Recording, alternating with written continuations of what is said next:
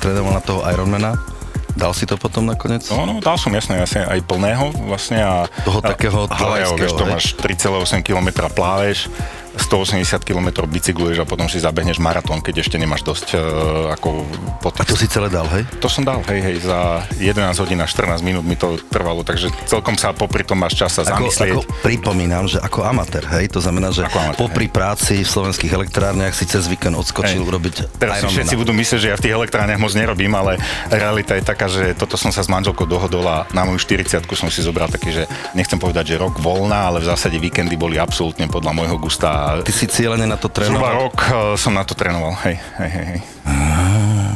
Gratulujem. To Preto tak... si ma videl vlastne na tej zjazdovke toľko razy chodiť hore dole, vieš. Pred rokom, kedy som funel na skialpoch smerom na Solisko a keď si ma štvrtýkrát obehol cestou hore, tak som to vzdal. Ako Ale to, ak si ma štyrikrát obehol proste cestou hore, to bolo niečo fenomenálne. Ja som potom ešte išiel vypiť dva horce a cestou naspäť ty si to asi siedmikrát dával, alebo ktorý. Neskutočné. Inde, sa, inde sa bol... nedalo, Igor, vieš, čiže musím chodiť po tej zjazdovke, keď sa inde Hore, dole, hore, dole. A v zásade to berem ako tréning. Ešte si to aj merám a snažím sa, aby som to mal pod určitý čas. Proste ty si extrémista. Ja som sa na tebe dobre zabavil, lebo si bol vtedy, si mi tvrdil jeden z prvých rázov. A ja zab... som bol prvýkrát. Prvýkrát, hej. Na archívnych lyžiach. A, hej, a zabudol si, že, alebo si nevedel o tom, že petka sa dá dvihnúť a v zásade no. hore kopcom si sa dosnažil, išiel si na tom. Ale počkaj, to je normálne, nie? Predstav si, ideš do posilovne, tak si nakladaš tých závaží najviac, nie? Tak Jasne. ako ja si nebudem akože uberať z toho. Tak ako, vieš, aj... Peky mi hovorí, kúp si nejaké moderné skialpy, kúp si ľahké lyže, vrem na čo ľahké. Ťažké treba, nie, aby si natrénoval. Tak záleží, ako sa na to pozrieš, vieš, ty ako majiteľ TMR, možno by si mal skôr ukázať, že tomu rozumieš a vieš, ako sa to robí. Pozri, ja ako majiteľ TMR by som nemal čo chodiť na lyžiach hore. Ja by som mal chodiť na vlekoch hore a nie na lyžiach. Počkaj, počkaj, my sme ti, ski alpinisti, sme ti vďační za to, že vysnežište z jazdovky a kým nie sú zasnežené všetky kopce, že môžeme chodiť uh, na zjazdovku, takže za to ti každopádne uh, ďakujem. Máš pravdu, ty by si mal asi viac jazdiť no. dole, čo zase ja nerobím, že na zjazdovkách moc neližujem. Tak kde lyžuješ potom? Vysoké Tatry sú ideálne pre ski alpinizmus, takže jediné také veľhory v Európe, kde vieš uh, úžasné sedlá prejsť, úžasné zjazdy spraviť. Takže som ski alpinista do Tatier chodím ski alpovať. Ale Na si... zjazdovku si chodím, Igor, tak ako ty so mňou, si chodíme spolu za, za zjazdovať do zahraničia. Ale, ale áno, áno, videl som ťa aj na zjazdových lyžiach, nielen na ski alpových. Čiže... Hej, lebo ste vymysleli fantastickú vec. Ja druhýkrát ťa pochválim a potom už končím. Dobre, potom začnem ja teba. Fresh track to voláte a to je áno, úžasná vec. Áno. To je úžasná vec. Hej. Súhlasím s tým, ja som ráne vtáč a ráno si dve hodiny zaližuješ a potom máš ešte celý deň pred sebou a môžeš robiť niečo iné. Ty už si tohto roku lyžoval? Vieš, tento rok uh, vypúšťam zimnú sezónu. Sústredím sa na leto. Prečo? Som sa rozhodol, že uh, toto leto by som chcel spraviť nejaké vážne veci, tak som si povedal, že zimu si dám voľnú, idem do objemovky, pribral som 14 kg a Hej, sústredím, sústredím sa na to, čo ma čaká v lete. Toto je, toto je už podcast o chudnutí, ako ja tu s každým rozoberám nič, len váhu. Hej, vidím, že, vidím, že vieš si rypnúť, lebo realita je taká, že roztrhol som si v oktobri achilovku a teda dosť tým bojujem ale pomaličky sa dostávam do formy a verím tomu, že v lete to ale už bude fajn. Vieš, prečo sa pýtam, lebo ak som ťa minule, neviem, tak raz stretol sobotu, počkaj, počkaj, bol som si odbicyklovať na úvod 180 km, som si dal na rannú rozcvičku, tak len chcem vlastne predstaviť, toto je extrémista, skialpinista, Ironman, Braňo Striček, jeden z najväčších Tatrancov. Dobre som to povedal? Uh, jeden z najväčších Tatrancov by som nepovedal, možno najvyšší, ale na, najväčších až tak nie, lebo ale, ale, aj keď ale. som tam o, od detstva nejakým spôsobom patril, uh, myslím si, že sú tam väčší Tatranci. Tak uh, podľa toho, čo meriaš, vieš. Tu veľkosť Tatranca v čom sa meria? Ako v tom, ako pristupuješ k tých športu, až si si roztrhol teda achilovku, je úplný extrém. Tak uh, veľkosť Tatranca vie, že uh, akú obťažnosť má zlezenú. No, uh, ja nejaký 5 plus. Dokoľko sa ráta? Ráta sa v Tatrach, ja, ja som viac ako 8 som ani nevidel, hej, ale možno sú aj ešte aj ťažšie obťažnosti, to ja neviem. Tak 5 plus máš, ne? A to, je, to, je, to je určite jedno kritérium, druhé kritérium, čo, čo, má zlyžované? čo zlyžuješ, hej, uh-huh. koľko zlyžuješ a no a v konečnom... No tam si v tých horných, tak si, si veľký Tatranec, tak čo, čo sa... No veľký Tatranec, čo ti mám povedať? Mám ťa predstaviť aj tým druhým týmto? Že si okrem iného ešte aj šéf slovenských elektrární? Hej, to sa snažím robiť cez týždeň. cez víkend som Tatranec a cez týždeň sa snažím uh, vyrábať elektrínu. Ratata. Podcast Igora Rataja. Si šéfom elektrárny, teda slovenských. Aj, čiže ideme do toho týždňa. Uh-huh. Teraz ideme z toho víkendu, prejdeme pomaličky na tých 5 dní v týždni, čomu sa venuješ. V podstate skľudne mi niečo o tom povedz, ja sa do toho vyznám, ja som elektrotechnik vyštudovaný, hej, takže na mňa môžeš aj odbornejšie. Jasné. Niečo viem, čo je plus a minus v elektrike.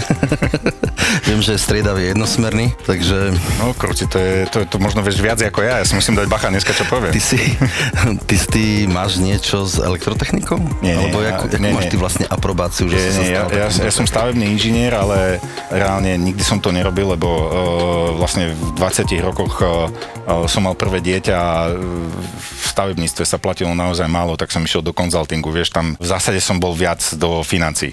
Takže ty si viac cez financie. Určite, hej. Že to tak finančne riadiš. Hej, hej, hej. Vieš, lebo teraz je to taká strašne chulostivá téma, tie slovenské elektrárne, prúd nám stojí už ne, neúrekom, peňazí aj neviem čo. Koľko vlastne dneska elektrika? Záleží, ako sa na to pozrie, že či Ja uh, takto ako produkt na budúci pozriem na tú rok, faktúru, na na budúci rok, alebo za dva roky, alebo, tretí, alebo tretí budúci... štvrtý kvartál by som potreboval kúpiť. Tohto Na roku. vleky, áno, tohto roku. Aha. To znamená, že si veľmi zle k tomu pristupoval minulý rok. Lebo Aha. si si nenakúpil, mal si si nakúpiť do Si teraz leta. ako strašne múdry. mal, si si, mal si si nakúpiť do leta, všetci ste čakali do decembra a teraz plačete. Aha, no, lebo sú aha. vysoké ceny. Fakt je ten, že vieš, my zase sme tí zodpovední, ktorí predávajú dopredu, takže my predávame na 3 roky dopredu. To znamená, že vlastne na budúci rok už sme vypredaní a tým pádom aj keby si chcel, tak budúci rok už ti nevieme ani predať. Vieme predať až ten uh, 2024 a ten sa predáva zhruba za 100 eur čo je extrémne veľa v porovnaní s tým, čo to bolo minulý rok v lete, keď to bolo pod takže teraz 50. nemáte nič? Na 23. už nemáme nič. Otázka je, vy ste ale slovenské elektrárne, nie? Tak Nemôžete vyrábať takú, že slovenskú elektriku, takú našu za naše ceny. To by nešlo? My reálne sa voláme slovenské elektrárne, No. ale ten svet, jak sa mení, vieš, že, že jak e, kedysi bolo všetko štátne a mm. lyžiarske vleky v Tatrach boli všetkých a dneska sú tvoje, tak aj tú slovenskú elektrárnu predávame v Nemecku, Igor. Predstav si. Čo ja to nie je hamba. No. A prečo nemôžete na Slovensku Celkom predávať, som sa s tým slovenské zmieril. elektrárne? Hm? Lebo ten trh sa nejak tak vyvinul a začal tak fungovať, vieš, že my sme vlastne Nemecko, Česko, Slovensko, Maďarsko sme ako keby jeden lievik. A, a Ako na jednom dráte, Hej, a, a všetci to predávame akože na, na jednom trhu a vzhľadom na to, že máme spotrebu 30 terawatt hodín, kým Nemecko má 600 terawatt hodín, tak my sme v zásade kvapka v mori a tá cena je určovaná niekde úplne inde a nie na Slovensku. Čiže tú cenu nám nekazíte vy, ale Nemci. Tá cena dneska je spôsobená cenou plynu. Vieš, akože elektrina sa vyrába z obnoviteľných zdrojov, je voda, slnko, vietor, potom idú tie lacné elektrárne ako jadrové elektrárne, ale tá konečná, tá najdrahšia elektráreň, ktorá je plynovka a potom je uholka, vlastne tie najdrahšie elektrárne určujú tú cenu elektriny, lebo všetkým sa to predá za tú istú cenu. Hej? Uh-huh. Čiže my by sme reálne predávali lacnejšie, lebo z jadra je to lacné, ale nemôžeme, lebo máme stále veľa tých plynových a uholných elektrární na tom trhu a tie určujú tú Však cenu počkaj, a my to musíme trpieť. Ja teraz, teraz, ja som taký troška laický, hej, keď mám na to vysokú školu, ale tá elektrika teda Nemecko zatvára uholné elektrárne, ktorom máme Green Deal, takže uholné idú preč. No- Plynové neviem, tie asi zatvoria Rusy plyn, takže to nebude. Jadro, Nemci asi tiež zatvoria, ne? Zatvárajú. No v tom sú ešte lepší ako zatváranie tých uholiek, ako ide im výborne uh, zatváranie jadra, ako zatvorili posledné roky, ostali im posledné tri, ktoré majú uh, zatvoriť, Jadrové, hej? áno, ktoré majú zatvoriť uh, v decembri tohto roka.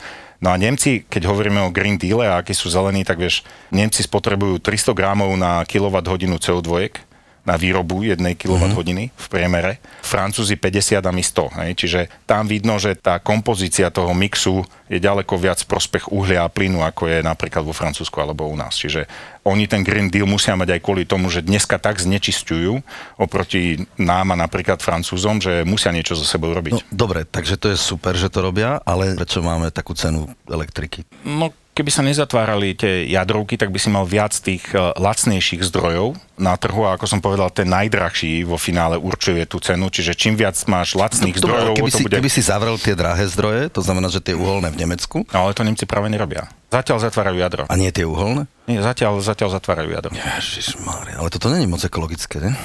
Uh, není, ani ja sa s tým nestotožňujem. No dobre, takže vlastne z tvojho pohľadu, čo bereme, takže jadrovka je vlastne zelená elektrika? Z môjho pohľadu absolútne. Takto, pre tak lepšie, prečo to Nemci zatvárajú? pre, teda pre lepšie pochopenie, lebo stala sa Fukushima, vieš, tsunami v Japonsku, bolo to politické rozhodnutie, myslím si, že keby ho dneska vedeli zvrátiť, tak ho určite zvrátia, ale ktorý politik povie, že urobil chybu, hej, ako takého na tejto zeme guli sme ešte asi nenašli. Takže radšej nechá trpieť e, obyvateľstvo, navyše to obyvateľstvo to akceptuje v Nemecku, nemáš až taký odpor proti tomu. Takže bohužiaľ, ako to je realita, hej, že zatvárajú sa jadrové elektrárne, preto je viac výroby z uhlia, z plynu a kým sa naštartujú všetky tie obnoviteľné zdroje, vieš, to keby sme chceli mať namiesto nášho jadra No. fotovoltaické elektrárne na Slovensku, tak by sme museli postaviť široký 2 km pás z Bratislavy do Košic na to, aby si nahradili jadrovky. Ako široký, hej? Široký 2 A dlhý z km Bratislavy do- z Bratislavy do Košic na to, aby si eh, nahradili výrobu, výrobu z jadra, ktoré máme. Vieš si to predstaviť? Európa samotná ako nemá šancu prežiť e, iba z obnoviteľných zdrojov, musíme, budeme musieť, ak budeme chcieť byť bez jadra, tak budeme musieť v budúcnosti určite dovážať tú elektrinu a musí byť vyrobená niekde inde a dovezená do Európy, ak zavrieme všetko uhlie, všetko plyn a navyše všetko jadro. A z jadra, ešte pre také lepšie vysvetlenie, za celý život, tvoj, môj, vygeneruješ odpad, keby si používal elektrinu iba z jadra, ktorý má objem jednej plechovky z Coca-Coly. Ale toho, ne? Jadrového odpadu. Jadrového odpadu, hej? Takú jadrovú plechovečku. jadrovú plechovečku. Ale keď používaš uhlie, uh-huh. tak máš 100 tón. Ty, jeden človek, vygeneruješ 100 tón odpadu. Hej? A samozrejme nehovorím o vplyve CO2, lebo jadro negeneruje žiadne, kdežto uh, uholné elektrárne počas celého života generujú ten odpad. No a už vôbec nehovorím o tom, že keby sme sa dívali trošku na vývoj a trošku by sme sa dívali na to, čo sa dá s tým jadrom spraviť, vieš, je úplne minimálne množstvo z tej energie, ktorá je v tom palive, je vlastne extrahovaná. Tam obrovské množstvo energie, okolo 90% ostáva, ktoré sme není schopní dneska ešte extrahovať. A preto ja absolútne verím, že rastie vyhorené tyče budeme brať späť a budeme ich nánovo, sa hovorí, reprocesovať a budeme ich ďalej používať. To už sa ináč e, v Rusku a vo Francúzsku robí, akurát, že je to zatiaľ neekonomické. Akože sa ešte to vyhorené... Ešte, To vyhorené sa nánovo troška- prepracuje a Jasne. ide späť do elektrárne. Hej. No dobre, tak poďme teraz k tej našej slávnej jadrovke, hej? Ochovce. Hej. Tak čo s tým, prosím ťa? Cena elektriky, není najvhodnejšia doba to konečne spustiť? Si hovoril, že som veľký Tatranec, tak poďme k tomu ski alpinizmu. Vieš čo, uh, bol som minulý víkend uh, a v Tatrách a predstav si, napriek tomu, že mám tu roztrhnutú achilovku, dal som obrovskú túru. Vieš, Ale som bol? počkaj, toto, toto fakt není ako tajná informácia, nie? Že Dal som, dal som hrebienok. Predstav si, že som dal hrebienok. Počúvaj, ale fakt teraz, tak sa chcem spýtať, čo je taký problém pustiť tú jadrovku? Tak pustiť to už asi není problém, vieš, len aby bola pripravená na to pustenie. Ale tak ja si, vážne. myslím, ja si myslím, že je pripravená už, nie? Že to robíte koľko, 40 rokov?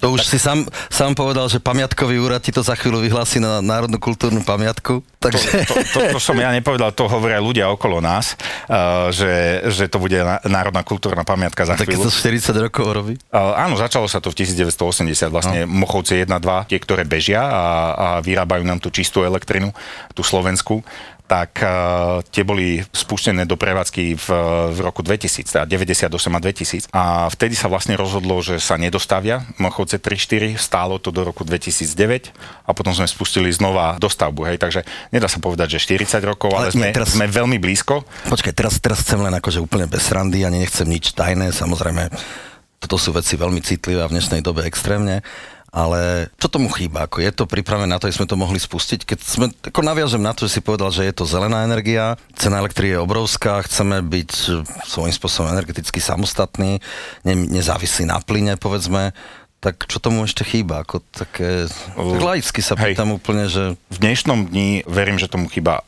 veľmi málo a v zásade je to viac menej otázka týždňov. Predpokladáme, že niekedy v máji by sme mali zavážať palivo. už, už je to tu? Už je to tu. Teraz ako ja chcem byť zase múdry, ale som počul, že napriek tomu, že sa s Ruskom už nemáme radi, tak palivo už máme, ne?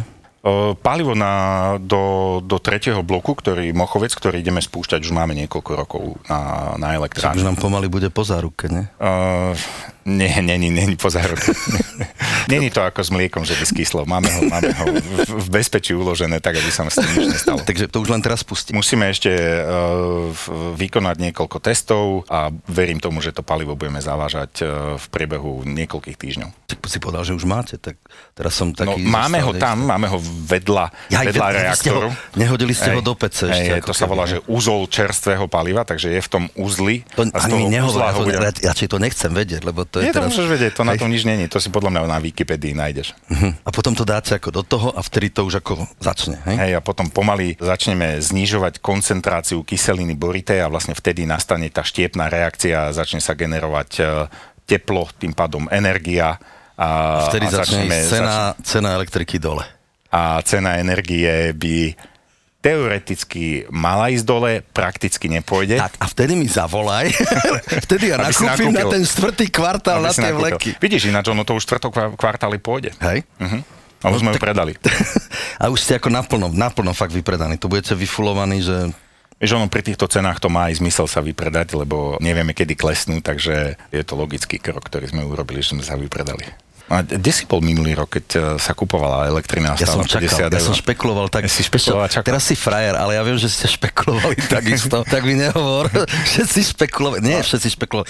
Tak keď, keď sme mali elektriku za 50 3 eur, alebo koľko Hej. sme mali, čo relatívne 10 dosť rokov, hej. 10 rokov, hej. A hrali sme, či ju kúpime za 51 alebo 53. Tak zrazu ide na 130, tak si povieš, no počkáme ešte, zašpekulujeme a potom už keď bolo 160, tak si hovorí, vieš čo, už to para tlačí, už aj tak nekúpim. Potom sme niečo kúpili, nejak sme prežili zimu, hej, ale teraz akože problém je, že už sa nedá ani kúpiť. Že ani není, není akoby z jakého zdroja, čaká sa, že čo bude. Čiže v zásade by bolo dobre, keby tam teraz tí lyžiari nesmrdeli na kopci a vôbec tam neboli. Ne? Teraz v princípe, v princípe čakáme... to vyhovovalo, by si nemusel púšťať Čakáme lanovky. na vás, alpinistov.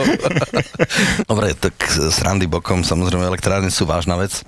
Uh, Ešte v dnešnej situácii, samozrejme, že teraz Z tej našej diskusie doteraz to moc tak nevyzerá, hej, ale No, v skutočnosti je to naozaj to tak. práve, práve chcem troška zvážniť tú tému, že aby zase to v tejto situácii, ktorá naozaj není asi asi najlepšia, viem, čo sa deje ako na Ukrajine a čo sa deje s Ruskom, tak tejto situácii teda moc nezávidím lavírovať tu na medzi v podstate dodávateľom, lebo to palivo je z Ruska, teda neviem, ak to nie je tajné.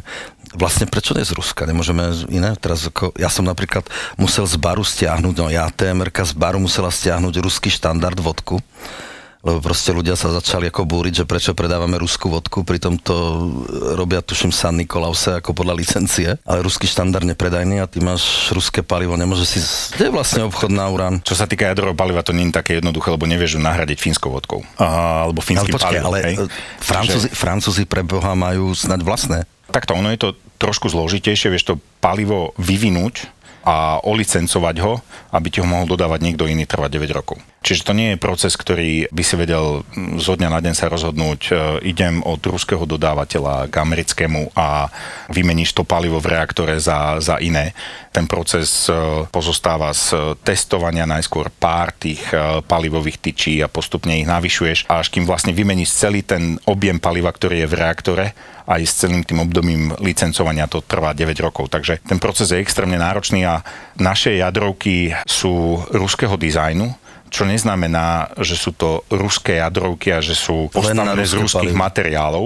Majú len dneska Mochovce 3-4 majú iba ruský dizajn. Hej. Tam je riadiaci systém, ktorý je od Siemensu, sú tam zariadené od Rolls-Royce Nie, ja ti a tak verím, ďalej, a tak ďalej. to- Hej. Palivo vzhľadom na to, ako, ako je nadizajnované, tak eh, to je jedna z vecí, ktorú naozaj ešte do dnešného dňa dodávajú Rusi, lebo nikto iný ten dizajn No, Dobre, ale nemá. teraz, teraz zase len taká úplne zvedavá laická otázka, že, že v podstate ruský nadizajnovaný reaktor, ale vie ísť aj na napríklad americké alebo francúzske palivo? Keby Ve- si 9 rokov ho testoval. Áno, určite áno. Že nie sme závislí na tom, len to chce Sme čas, do hej? určitej, do určitej miery sme závislí. Kým ho nevyvinieš, tak tých 9 rokov nenecháme tie jadrovky asi vypnuté.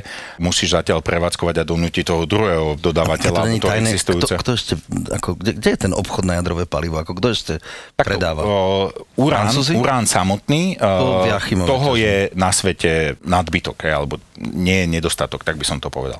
V Kazachstane, v Namíbii, v Kanade máš veľké, veľké uránové bane, v zásade nie je nedostatok uránu, čiže to nie je problém. Ale palivo kto Čo, vyrába? čo je problém, je potom z toho uránu spraviť e, tie palivové tabletky, ktoré sa dávajú do palivových tyčí a vzniká z toho to palivo. A ten dizajn toho paliva, ktorý my používame, majú iba Rusi. Tam sa chcem dopatrať, že majú, Francúzi majú veľa jadroviek, nie? Áno. Francúzi majú svoje palivo? Áno, áno, áno. Čiže aj nám by vedel dodávať v minulosti do našich jadroviek, teda do podobných ako máme my, od roku 2000 do roku 2007 dodávali Fínom Američania, ale vzhľadom na kvalitu a efektívnosť toho paliva, tak aj Fíni prešli na, na ruské palivo a vlastne všetci prevádzkovateľia tých elektrární, ktoré prevádzkujeme my, ktorí sú vlastne Češi, Maďari, Fíni a Slováci, všetci ideme na ruské palivo. No prosím. Čiže není sme výnimka. Je to proste nejaký industry štandard. Ako to je s tými uholnými elektrárňami, hej? Hlavne teraz na čo mierim Nováky, to bolo také najväčšie svinstvo. Platí to, že to odstavujeme, alebo pozor Nemcov to vytuníš teraz? Nie, nie, nie, no ak uh, sme sa bavili o pamiatkovom úrade, tak uh, naozaj Nováky majú svoju životnosť za sebou a v roku 2023 v decembri ich určite vypíname. To rozhodnutie vlastne Európskej komisie o ich vypnutí už prišlo dávnejšie a my sme do nich neinvestovali, takže už ani nebudú schopné nejakej dlhodobejšej prevádzky a vlastne tá elektrina, ktorú sme tam vyrábali, bola jedna z najdrahších v Európe, lebo sme tam spálovali extrémne nízkokalorické hnedé uhlie, ktoré je ťažené v okolí Novák, takže to nedáva ani zmysel pokračovať. No a ešte máme jednu uholnú elektráreň, tá je vo Vojanoch, No ale tam išlo čierne, nie? A tam išlo čierne práve z Ruska, ale... To už nechodí. To už nechodí, ale minulý rok sme vlastne zmenili túto elektráreň na spalovanie tuhého druhotného paliva. To sú také kúsky Čo? papiera, ktoré už sa nedajú recyklovať a veľmi, veľmi jemný plast či napríklad plastová fľaša. To tam musí byť teda svinstvo. Toho to vôbec nie je svinstvo, vieš akože... Do komína čo ide? Uh, do komína ide menej ako polovica v porovnaní s uhlím. Hej, lebo do toho ešte primiešavaš aj PCB tam zložku, zložku biomasy a tým pádom to palivo je, to je rádovo... úplne všetko, aj staré kapce. To, to, to je... je, je rádovo ekologickejšie ako, ako uhlie samotné. Čiže čo nájdete, to tam spálite, keď tak počúvam. Mm. Staré flaše, troška biomasy, tr- troška papiera. Vôbec nie. Napríklad už vrchnák z flaše tam nezhorí, lebo ten už je tvrdší, vieš, a už má mm-hmm. inú kompozíciu a tým pádom ten už tam uh, nemôžeme dať. A toto sú trendy akoby do, do budúcna, že spalovanie takýchto ako druhotných kde vlastne tá výroba elektriky, alebo ako to bude smerovať? To ma teraz zase tak vážne zaujíma, že, že čo budeme ako, zastávame si vrtulky, alebo budeme mať ten dvojkilometrový pás až do Košic? Z môjho pohľadu ako budúcnosť energetiky bez jadra na to, aby sme naozaj sa zbavili všetkého uhlia, všetkého plynu je absolútne nemožná. Hej. Sú výpočty, sú štúdie na to, že proste Európa nemá dostatok pôdy a, a vietor sa málo kde oplatí, hej, lebo aj, aj u nás, e, mňa sa veľa ľudí pýta, že prečo je pred našimi hranicami v Rakúsku také obrovské množstvo tých e, veterných turbín a prídeš na Slovensku už žiadne nevidíš. No je to preto, lebo vietor sa ako narazí na Karpaty, tak sa ohýňa, ide späť smerom na, na Maďarsko Čiže naozaj my toho, vetra, my toho vetra máme rádovo menej, ako je, ako je v Rakúsku. No to by som ti o tom mohol rozprávať v Tatrách, koľko máme toho vetra. No, dobre, ale asi, asi v Tatrách asi nechceme dávať vrtule, ty už tam chceš dať e, veľkú lánovku, proti ktorej sme e, jasne, všetci jasne. zásadne proti, takže ako by sme tam mohli súhlasiť ešte s vrtulami. takže e, budúcnosť energetiky z môjho pohľadu jadro, solár, vietor a verím tomu, že aj vodík bude mať svoje miesto v budúcnosti v, v, ja, v energetickom mixe. Není to kvôli tomu, že teda uh, pán minister je, uh, má, rád, má rád túto tému, ale v tomto smere možno, možno je skôr z môjho pohľadu vizionár, lebo naozaj ako ten vodík vyrobiť v krajinách, kde, kde svieti rádovo viac slnka, hej, u nás je to tých 1200 hodín za rok, čo vieš dostať slnečného svitu na tie solárne elektrárne, tak e, na, na Blízkom východe, v Alžírsku je to aj 2-2... slnka? Áno. No, ty z, z toho slnka vyrobíš vodík, prenesieš ho do Európy, a tu, sa, tu ho spáliš, lebo v tých krajinách, ktoré som spomenul, tam máš 2-2,5 krát viac slnka, ako ho máš na Slovensku, hej, do roka. Dobre, Čiže ja, ja tá ešte... ekonomika je niekde úplne inde. Len poslednú, poslednú, úplne, poslednú otázočku na toto, že sa už pripravuje tá termo, termojadrová fúzia, alebo termo... No, vieš, no, na tom sa už dlhé roky pracuje. Investovali sa do toho aj celkom, celkom veľké peniaze. Niektorí najbohatší ľudia sveta do toho investujú, lebo veria, že to by mohlo vyriešiť tú energetickú závislosť na, na fosílnych palivách není to dnes v takom štádiu, aby sme mohli s tým rátať, že za 10 alebo 20 rokov to tu bude. Hej. Čiže ťažko v to veriť. Hej. Je, to, je to v inom stave ako napríklad ten vodík, ktorý už vieme, že funguje. Hej. Už len teraz treba zefektívniť tú jeho výrobu. Uh-huh. Takže v takéto moc neveríš, že by sme tu... Minimálne, Igor, za našich životov sa to asi nedožijeme.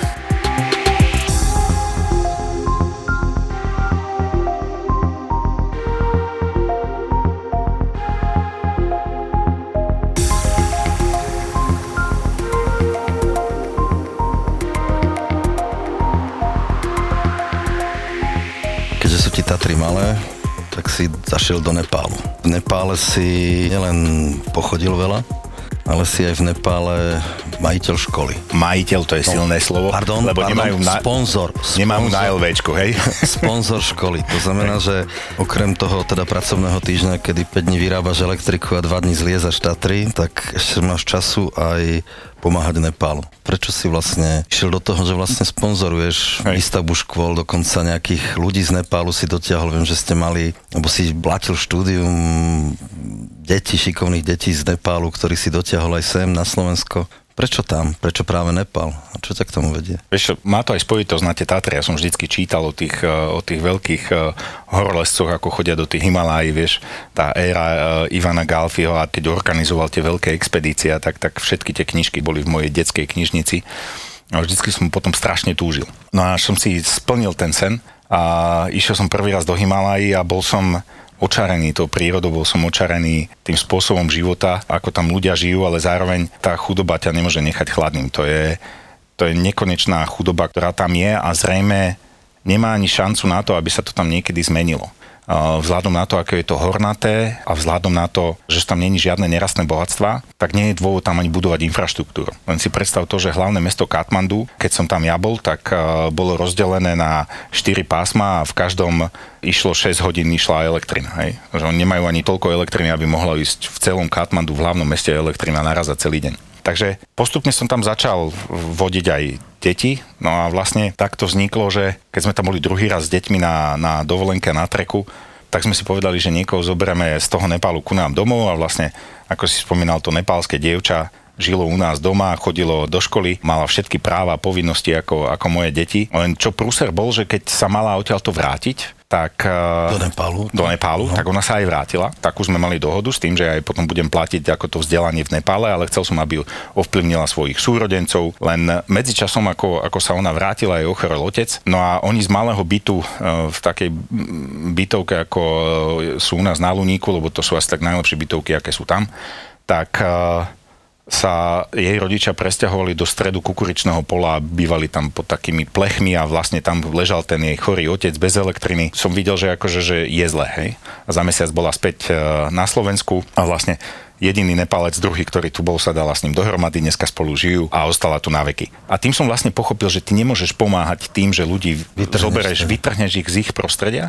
A, a pomôžeš akurát tomu jednému. Akurát tomu jednému. A preto sme išli tým, že sme vlastne v údelí, ktoré bolo absolútne zabudnuté, bolo otvorené prvý raz v roku 2000, lebo o, susedí s Tibetom a vlastne s čínskou hranicou, tak v tom údolí sme postavili, ako spravil som zbierku na Slovensku a postavili sme tam školu a prvé roky sme platili vlastne mnícha, ktorý tam tie deti učil. Hej. Funguje to tam dodnes? A vieš čo, idem sa tam pozrieť tento Idem sa tam pozrieť, lebo nebol som teraz dlhšie v Nepále, bol COVID, tak chcel by som ísť aj v máji, aj v novembri a, a veľmi sa na to teším, že zase po dlhšom čase sa tam vrátim a, a uvidím, ako to tam funguje. Úžasné, ako obdivujem ťa v tomto, lebo to je také, viem, že sa s tým nikde nechváliš, málo kto to o tebe vie, ale je to veľmi záslužný čin, si myslím, aj s akým nasadením to robíš, tak teraz bez srandy tu na naozaj klobúk dole. Ratata.